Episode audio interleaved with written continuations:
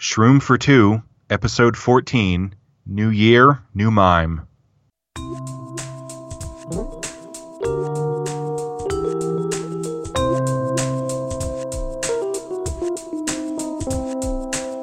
Hello everybody, welcome to Shroom for Two, Episode 14, the Plants vs. Zombies Heroes podcast where we're both cold as hell right now. I'm Taylor. And I'm Mike, and coming at you from scenic westerly Rhode Island where it's 14 degrees out. It's about 25 right now in Philadelphia. Yeah, pretty chilly right now. Yeah, I'm in the middle of my holiday travel. I just spent some time at my grandma's for Christmas, and now I'm visiting my mom for a day before heading up to Boston and seeing some old friends of mine. Yeah, I spent some time in Delaware seeing family, and but I'm back in Philly, you know, working, doing regular stuff, and pretty cold right now, I must say. So this is... Our long-awaited, by some, I'm sure, listener mail episode. We've not done listener mail for a few weeks. You know, we've had that tournament to talk about. We had our Battle Royale episode. And so we've got some listener mail that we saw and a couple interesting things on the Reddit to talk about. But before we get to that, I want to give you an update on that tournament thing. So the tournament's all over except for a match between me and a guy named Hi Go Cat, who I am battling with for... who gets third or fourth place. And it's been hard for us to get together. My schedule and theirs don't really line up all that well. But we've got to play best of seven, and we've done one of them so far, which I won. I played my Beta Caratina deck, and they were playing Super Brains Zomblob. And I'll post some screenshots from that. And in fact, I've consistently failed to link to my actual decks. We talked about them on that one episode, but I've meant to post the pictures, and I actually haven't. Yeah, you should put your deck stuff on shroomfor2.com, which is a thing that I did over the holiday weekend. I put up my decks from the budget tournament and a couple of updated recipes I had earlier. Yeah, that's right. We've been attaching the decks to the episode, but there's like a deck section on the website that that I at least have not been updating when posting new shows. So sorry about that. I think my decks are pretty good, at least with the exclusion of my Rust Bolt deck. I think I kind of blew that one. But we've also got a pretty cool deck to talk about later in this episode. For deck news, you will certainly be getting some of that. But on that note, why don't we do some listener mail?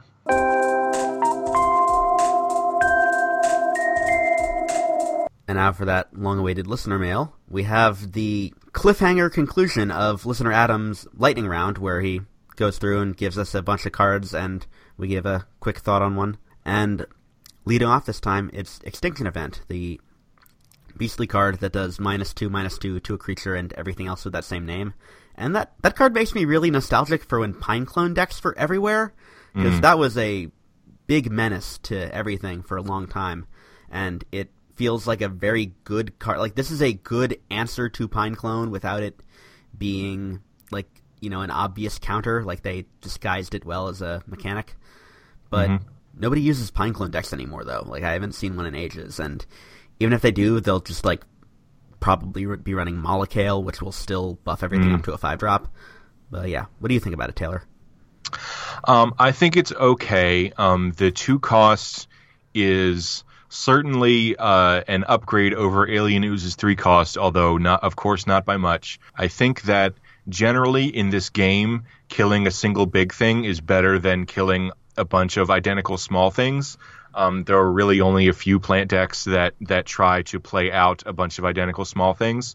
I do, however, think that, you know, obviously the first thing that I think of when I see Extinction Event is Puff Shroom. And the fact that you can just play Puff Shroom now and it's reasonably good to do so means that there are just enough Puff Shrooms around that, like, you're not just getting, like, the one that came in off the Shroom for Two and then maybe some from, like, a mushroom grotto. I think that, you know, the fact that you can just play the tokens now does make this card a little bit better. As I say, I think that Alien Ooze is certainly... more of what you want to be doing in this game, but the fact that that Extinction Event can get you multiple cards worth of value is not as rare as it looks. Okay, so the next element in listener Adam's lightning round is Interstellar Bounty Hunter, which is a beastly card. It is a 4-mana 4/4 with Hunt, and it says Hunt and Frenzy, in fact. and it says whenever it destroys a plant, draw a card. I think that this card is awesome. I think that it is certainly legendary for a reason. That the fact that it is statted reasonably well enough to like trade with a thing, and even if it dies, you still draw the card. That is quite good, and the fact that you get multiple cards out of the deal if they, you know, you kill a token and then whatever thing that was behind it. I think that makes this card really great. It's great at wearing buffs, which the Beastly class is good at doing. And yeah, I think that this card is just everything that the Beastly class wants to do. I agree completely. I have two of them, and I put them in most of the Beastly decks I make. I think the main reason it doesn't get more recognition as being such a bananas card is that it's a Beastly card, which means, like, yeah, okay, this card is really good with Immorticia, because you can play Cryo Brain on turn 2 and then play this right after. But, you know, who's out there looking for that kind of combo with Immorticia? But, yeah, it does everything you want it to. It will almost always draw you a card, which is nice. It has great stats. It goes right through a Grizzly Pear Cub, as had happened to me before. Pretty nasty if you've never seen that. So the way Frenzy interacts with stuff that leaves a token behind is that the Frenzy attack happens after the token gets made. So if you attack a Grizzly Pear Cub with this thing, you kill the pear cub, you get the pear, it attacks again, you kill the pear, and then you attack the face. So you draw two cards, completely kill their thing, and deal 4 to their face. It is, like, honestly kind of disgusting. Yeah, and it also fires even when it dies, which is a little thing, but makes a lot, like, it helps with the floor a lot of the card. For sure. Next up is Sonic Bloom, the 4-mana 3-1 flower Kabloom card, which when played it does 1 damage to the zombie hero for each plant you have. So it's kind of like the plant version of the Flamenco Dancer, and I don't think I've ever put this in a deck. I don't know if it's like I've never run, you know, maybe it's good for like a super tokeny Pine Clone deck where you're trying to put like 8 little dudes on the field at once, but I've never used this as a finisher before. You know, maybe it's all right, but it feels like not an, you know, the 2 damage that Flamenco does is a lot more than 1 per token, even with all the little team up guys.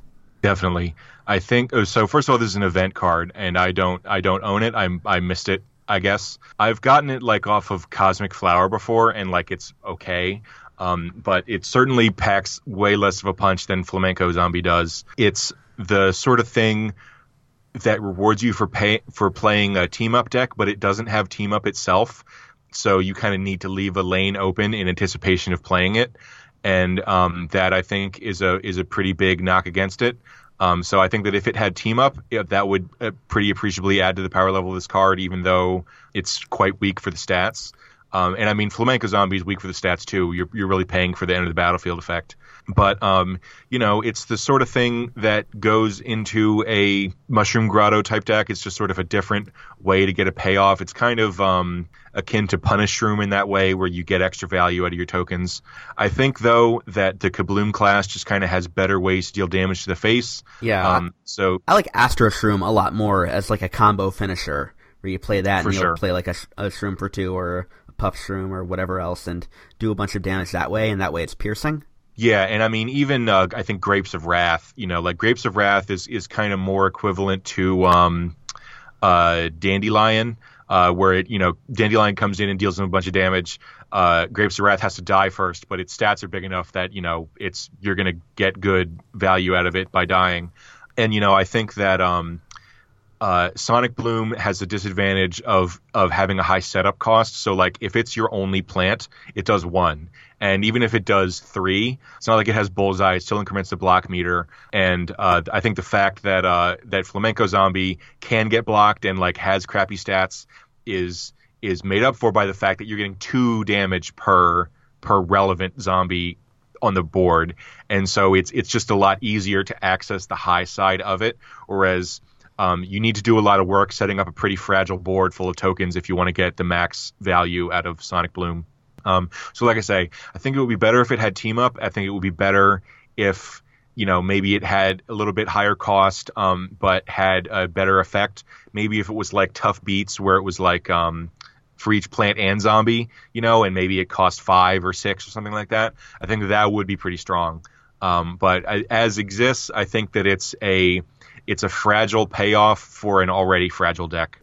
So thank you, listener Adam, for sending another lightning round. I think that these are pretty cool. It's a good way to sort of get in some thoughts about, you know, the whole bunch of cards that fly under the radar in this game without, you know, needing to devote a whole card of the week segment to them. And certainly we'll be doing a bunch of things like this when set 4 comes out. So thanks again for sending in this question. Yes, thank you, listener Adam. So our next piece of listener mail comes from listener Elliot, another many-time question writer. So thank you, listener Elliot, who has some more stuff to say about Gatling Pea. And they wrote quite a long write-up, so I'm going to have that in a paste bin link in the show notes for you all to take a look at. But they hit Ultimate Rank with a Gatling Pea deck, and it looks pretty cool.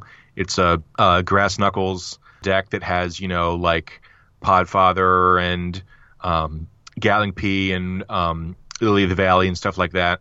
And the deck is pretty cool looking, but there are a few factoids that are kind of takeaway messages at the end here that I think are quite astute. So the first thing they point out is that there are plenty of other good legends and just strong cards in the Megagrow class to act as lightning rods to clear away the removal spells for the Gatling Pea.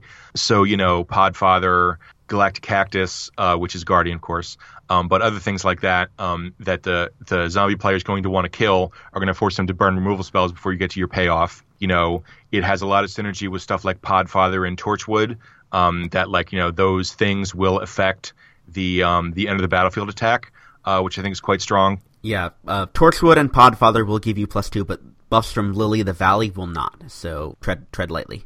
Yes, indeed. It just has to do with the wording of the cards and, you know, how the effects stack in this game, which you don't really have tons of visibility into besides like trial and error, but yeah. Yeah, and I think Red Plantet would apply it, but I don't know for sure. I haven't gotten that combo off yet.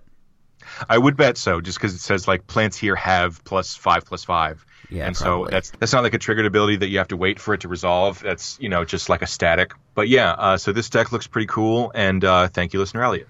Yes, and also it should be pointed out that we don't want to get too deep into where Gatling Pea rests in the meta right now, because it is one of the cards slated to get changed with the upcoming set 4 release. It'll become a 5-attack, 4-health creature, and let's see how it fares once it gets changed before we analyze it too much. But thank you for the follow-up and the deck list. To add one final kind of closing note to that, I think that one big thing that changes is that it takes out Zomblob. And so, you know, or no, I guess that doesn't matter. Yeah, okay, never mind, because okay. you have no ability to flash it in. Right, yeah, it doesn't take out Teleport. Yeah. Teleport Zombie is really good. I see why people like it so much. Yeah, they should fucking ban it. Like, no question. I am really surprised that they let that pass. Like, the further we get from those Galactic Gardens legendaries, the more bonkers some of them seem. Yeah, I think that it's honestly like the clock has maybe run out. I think that if they're not changing it this time, then it might be like indicative that they think that it's just too good to change, or like too much of a chase card to like get people cracking packs or whatever to try to get it. Do you think Galactic Gardens might suffer from a little bit of that like Naxxramas thing that Hearthstone went through, where it was the first expansion to come out, so it was like just like busted as shit. Yeah, super high power creep increase all around. Yeah, I think that they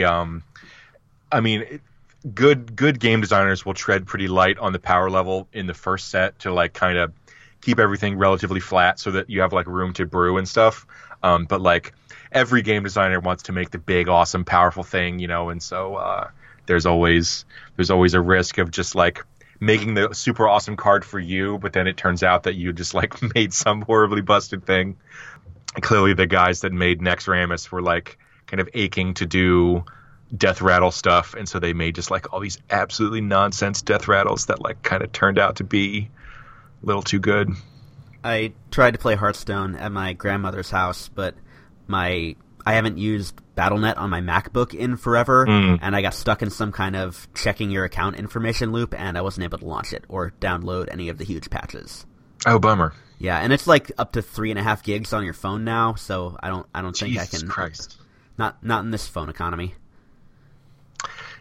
Yeah, wow, that's crazy. Yeah, I want to check out the new dungeon thing at some point, though. I hear it's pretty cool. It is cool. It's made by a game designer that I like, who I've learned now works for Blizzard. But unfortunately, you don't get any rewards for it. I thought that it was going to be like something that you pay into, and then if you get prizes based on how well you do. But I guess that they considered that too masturbatory, and so it's just like if you do it with every class, you get a card back. But I wish that I could get stuff from it, because it does seem really cool. Yeah. So our last thing in this segment isn't a piece of listener mail per se, but it's a cool post on the PVZ Heroes Reddit that was written by someone who's written into our program before, Sura F. And they have a post called 25 Tips and Tricks for Success in PVZ Heroes. So this is linked in the show notes. But they have some quite astute points in this post. And we're not going to read all of them. As I say, it's linked in the post so you can look at it yourself. But there's just a few that I want to draw attention to, including the first one. 1, it's best to keep your block meter at 5 charges. This is because people will only want to use their bursts, such as flamenco or walnut bowling, when they are sure you can't block. However, it's also difficult for them to clear your block meter as well, since it likely takes them 2 hits to proc it.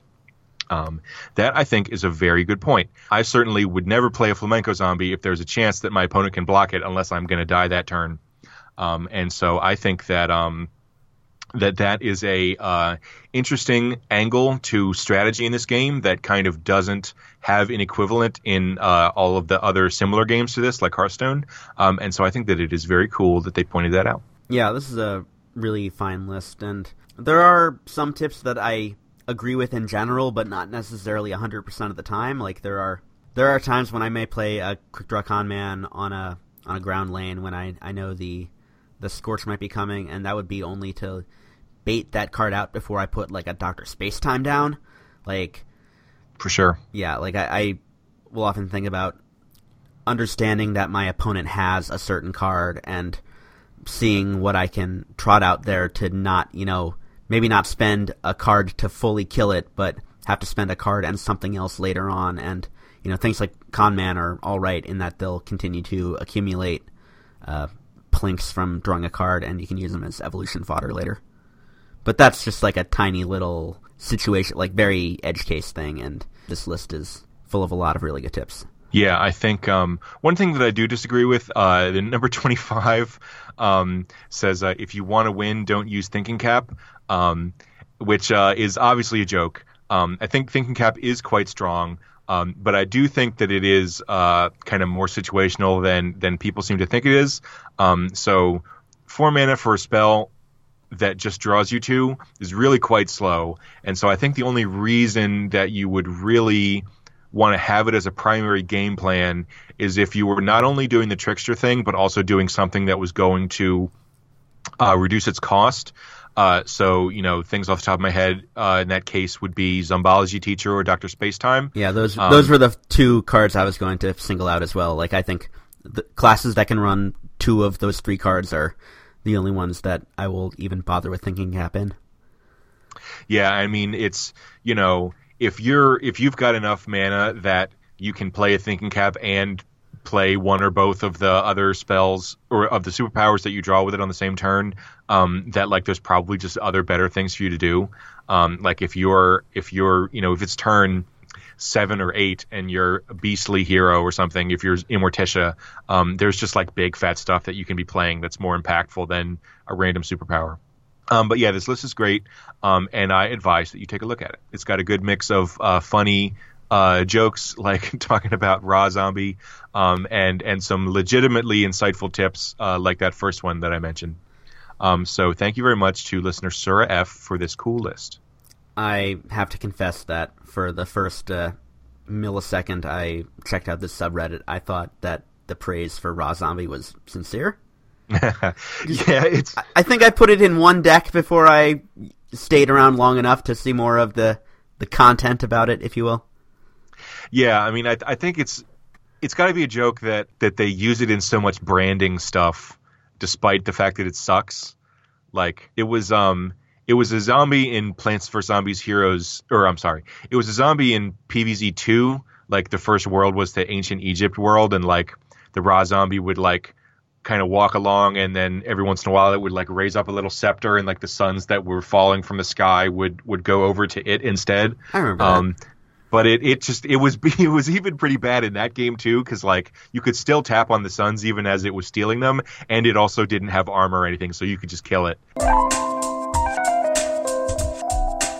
Card of the week time. We got Regifting Zombie, and this is a good one. Yeah, this was the first ticket card that ever came out way back when, about a year ago, and it is back. It's the brainy 2-mana 3/2 party zombie who draws 2 cards for you and for your opponent.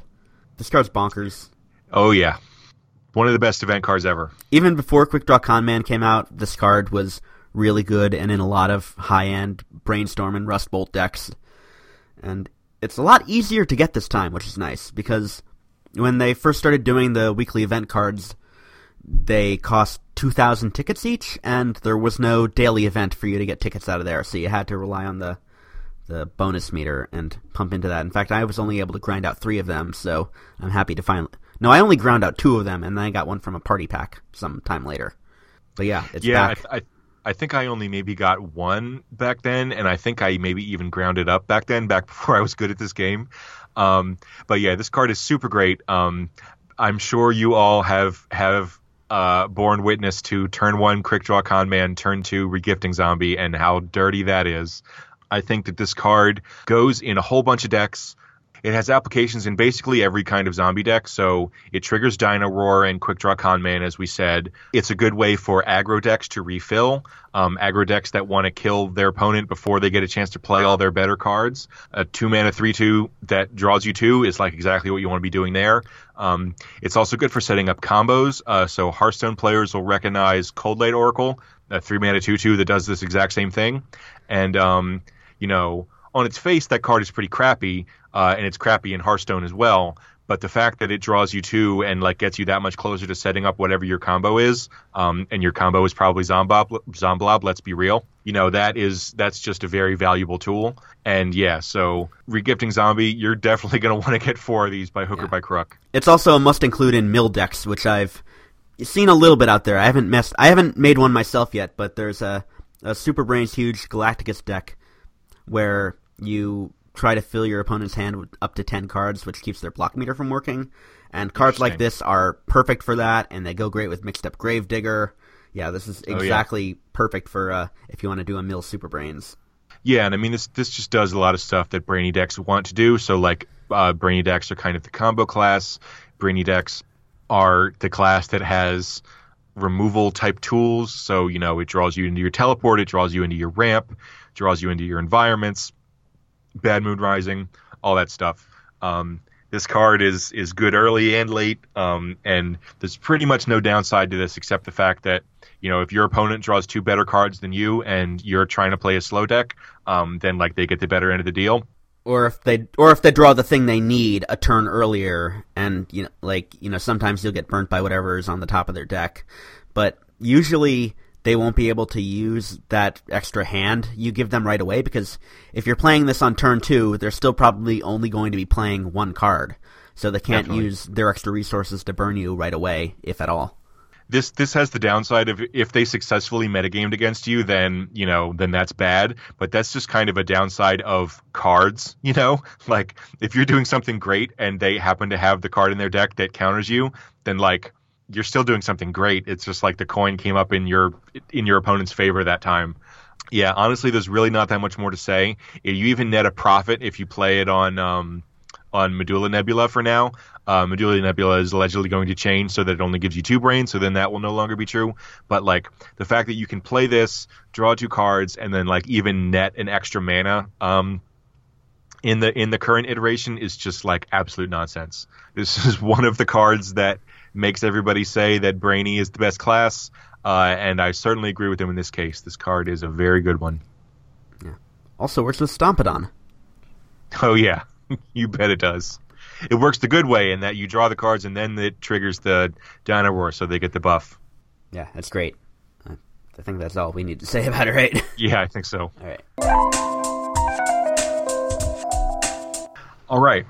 So for our final segment this week, this is based on something else that we saw on the Reddit. Someone was asking how to build around Mime Gargantuar. Mime Gargantuar, for the record, is a 5-mana, 5-5 brainy card. It is a Gargantuar Mime, which is a new type. And it says, when a non-mime plant or zombie does a bonus attack, this does a bonus attack. So basically, anytime anybody does a bonus attack except Mime Gargantuar, you get to do a bonus attack with this one. And so that is obviously a combo piece, very reminiscent of things like Podfather and Repeat Moss. And so the person in this thread asked, so how do I build around this? What's the direction that we go? And somebody in the thread replied with a pretty interesting-looking Huge Giganticus deck based around Neutron Imp. Is the one that does a bonus attack when you play an environment. And so it was just Huge Giganticus with 8 good environments and then just some good brainy cards to draw you to your combo and then Teleportation Zombie and all that stuff. I don't happen to own most of that stuff. I don't have Teleportation Zombie. I had to grind up some click peas in order to make the Mime Gargantuars. So that is, just a testament to how interested I was in building around this. But I decided instead to go with Rust Bolt. And the deck that I have settled on is in the show notes for this week. And rather than build around Neutron Imp, I built around Gadget Scientist, which is the thing that makes every science zombie do a bonus attack. So pretty frequently, if you've got a Mime Gargantuar in play and you play Gadget Scientist, the Gargantuar is going to do 2 bonus attacks, so you're going to deal 10 right away. So not unlike our old chestnut, the Gatling Pea, where you're going to kill something in front of it and then do a little bit of damage to the face. And I think that this deck is pretty cool. I haven't been screaming up the ladder with it or anything like that, but I think that this deck definitely has game, and it's just a very fun kind of set up to try to get your Mime Gargantuar doing its thing. You kind of need to build your board full of science dudes and then have the Gargantuar zombie ready to go. And it's pretty cool. Yeah, I think this illustrates the concept very well. It is definitely very heavily constructed around bonus attacks. And Rust Bolt Gargologist is a combo that has done very, very wonderful things for me in the past. So I'm always in support of any deck that trots that out, because who doesn't love getting out a defensive end early? But yeah, I think I've seen What to Do About Mime Garg show up in various streams, and I always thought that its best purpose was as a tech into a science deck, as a little more high-end power, like a nice solid body, maybe an alternative to the helicopter trick. Mm-hmm. But yeah, the cards that synergize with bonus attacks and science overlap really nicely here. You've got Cosmic Scientist that will give you extra bodies for bonus attacks, because you'll almost always get a creature from there.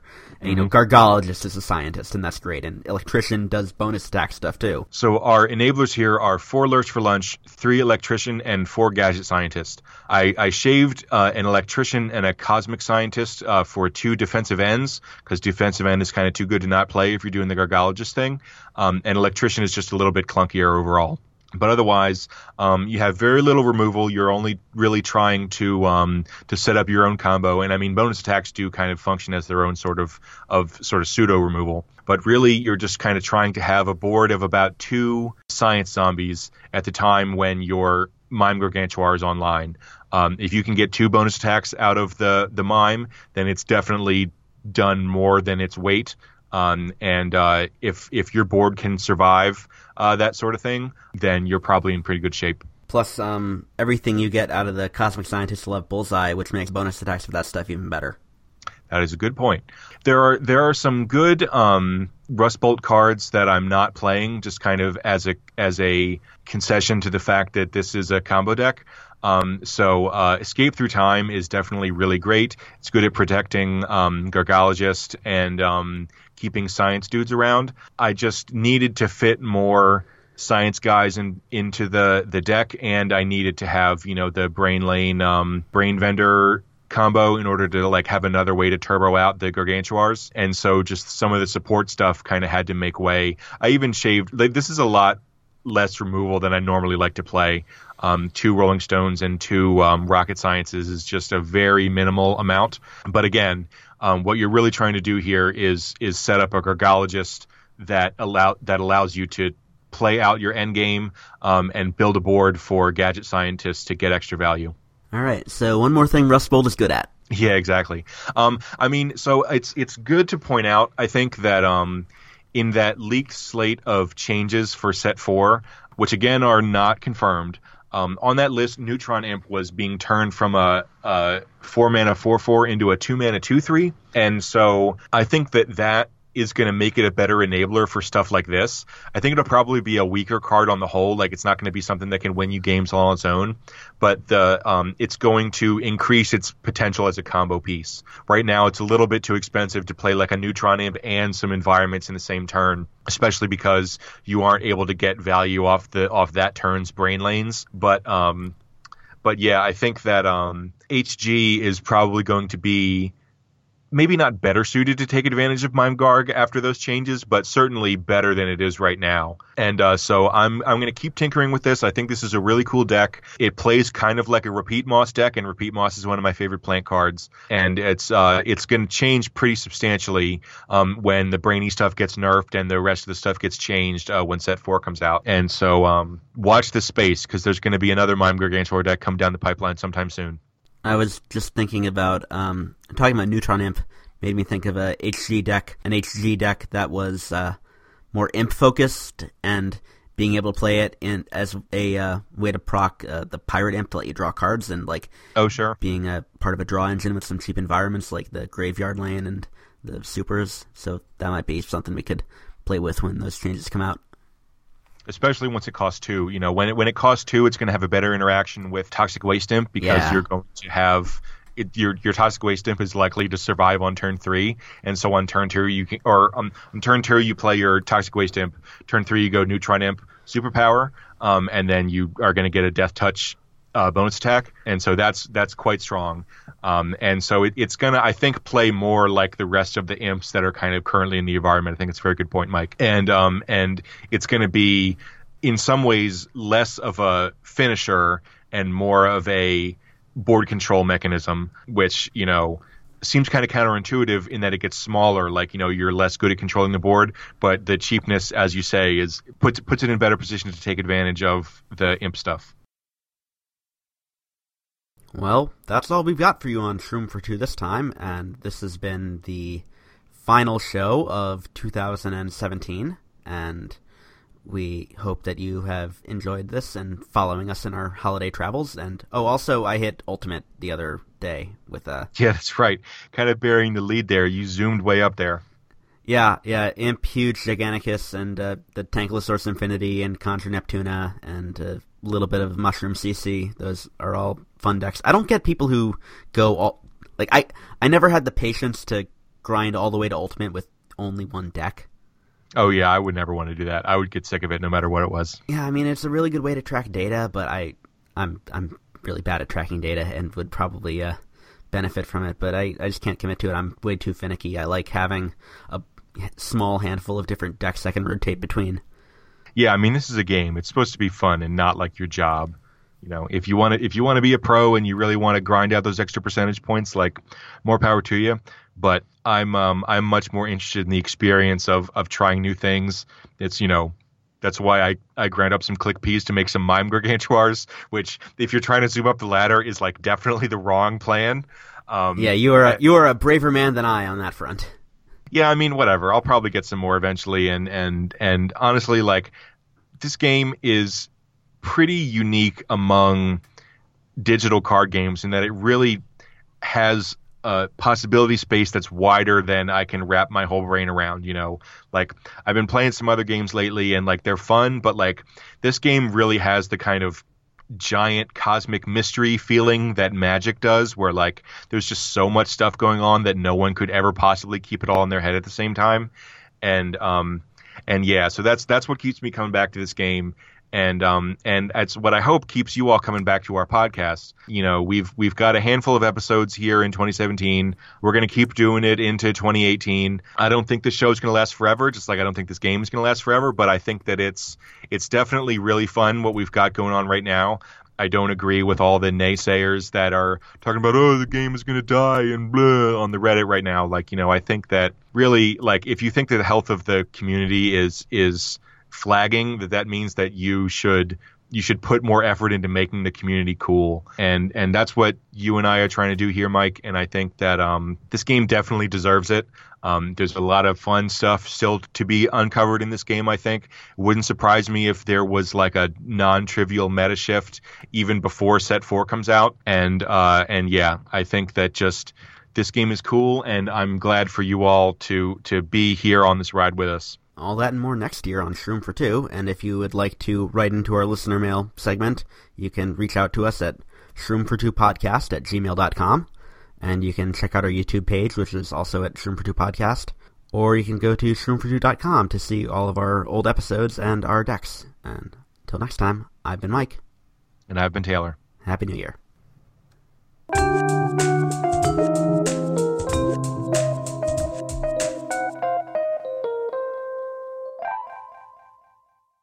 Yeah, I think my laptop has some kind of weak point where if you rest a cell phone down on it, it will just, like, make everything go black for a moment. Oh, that sucks. And apparently drop your Skype call. Bummer. Yeah, we're back and we're rolling again.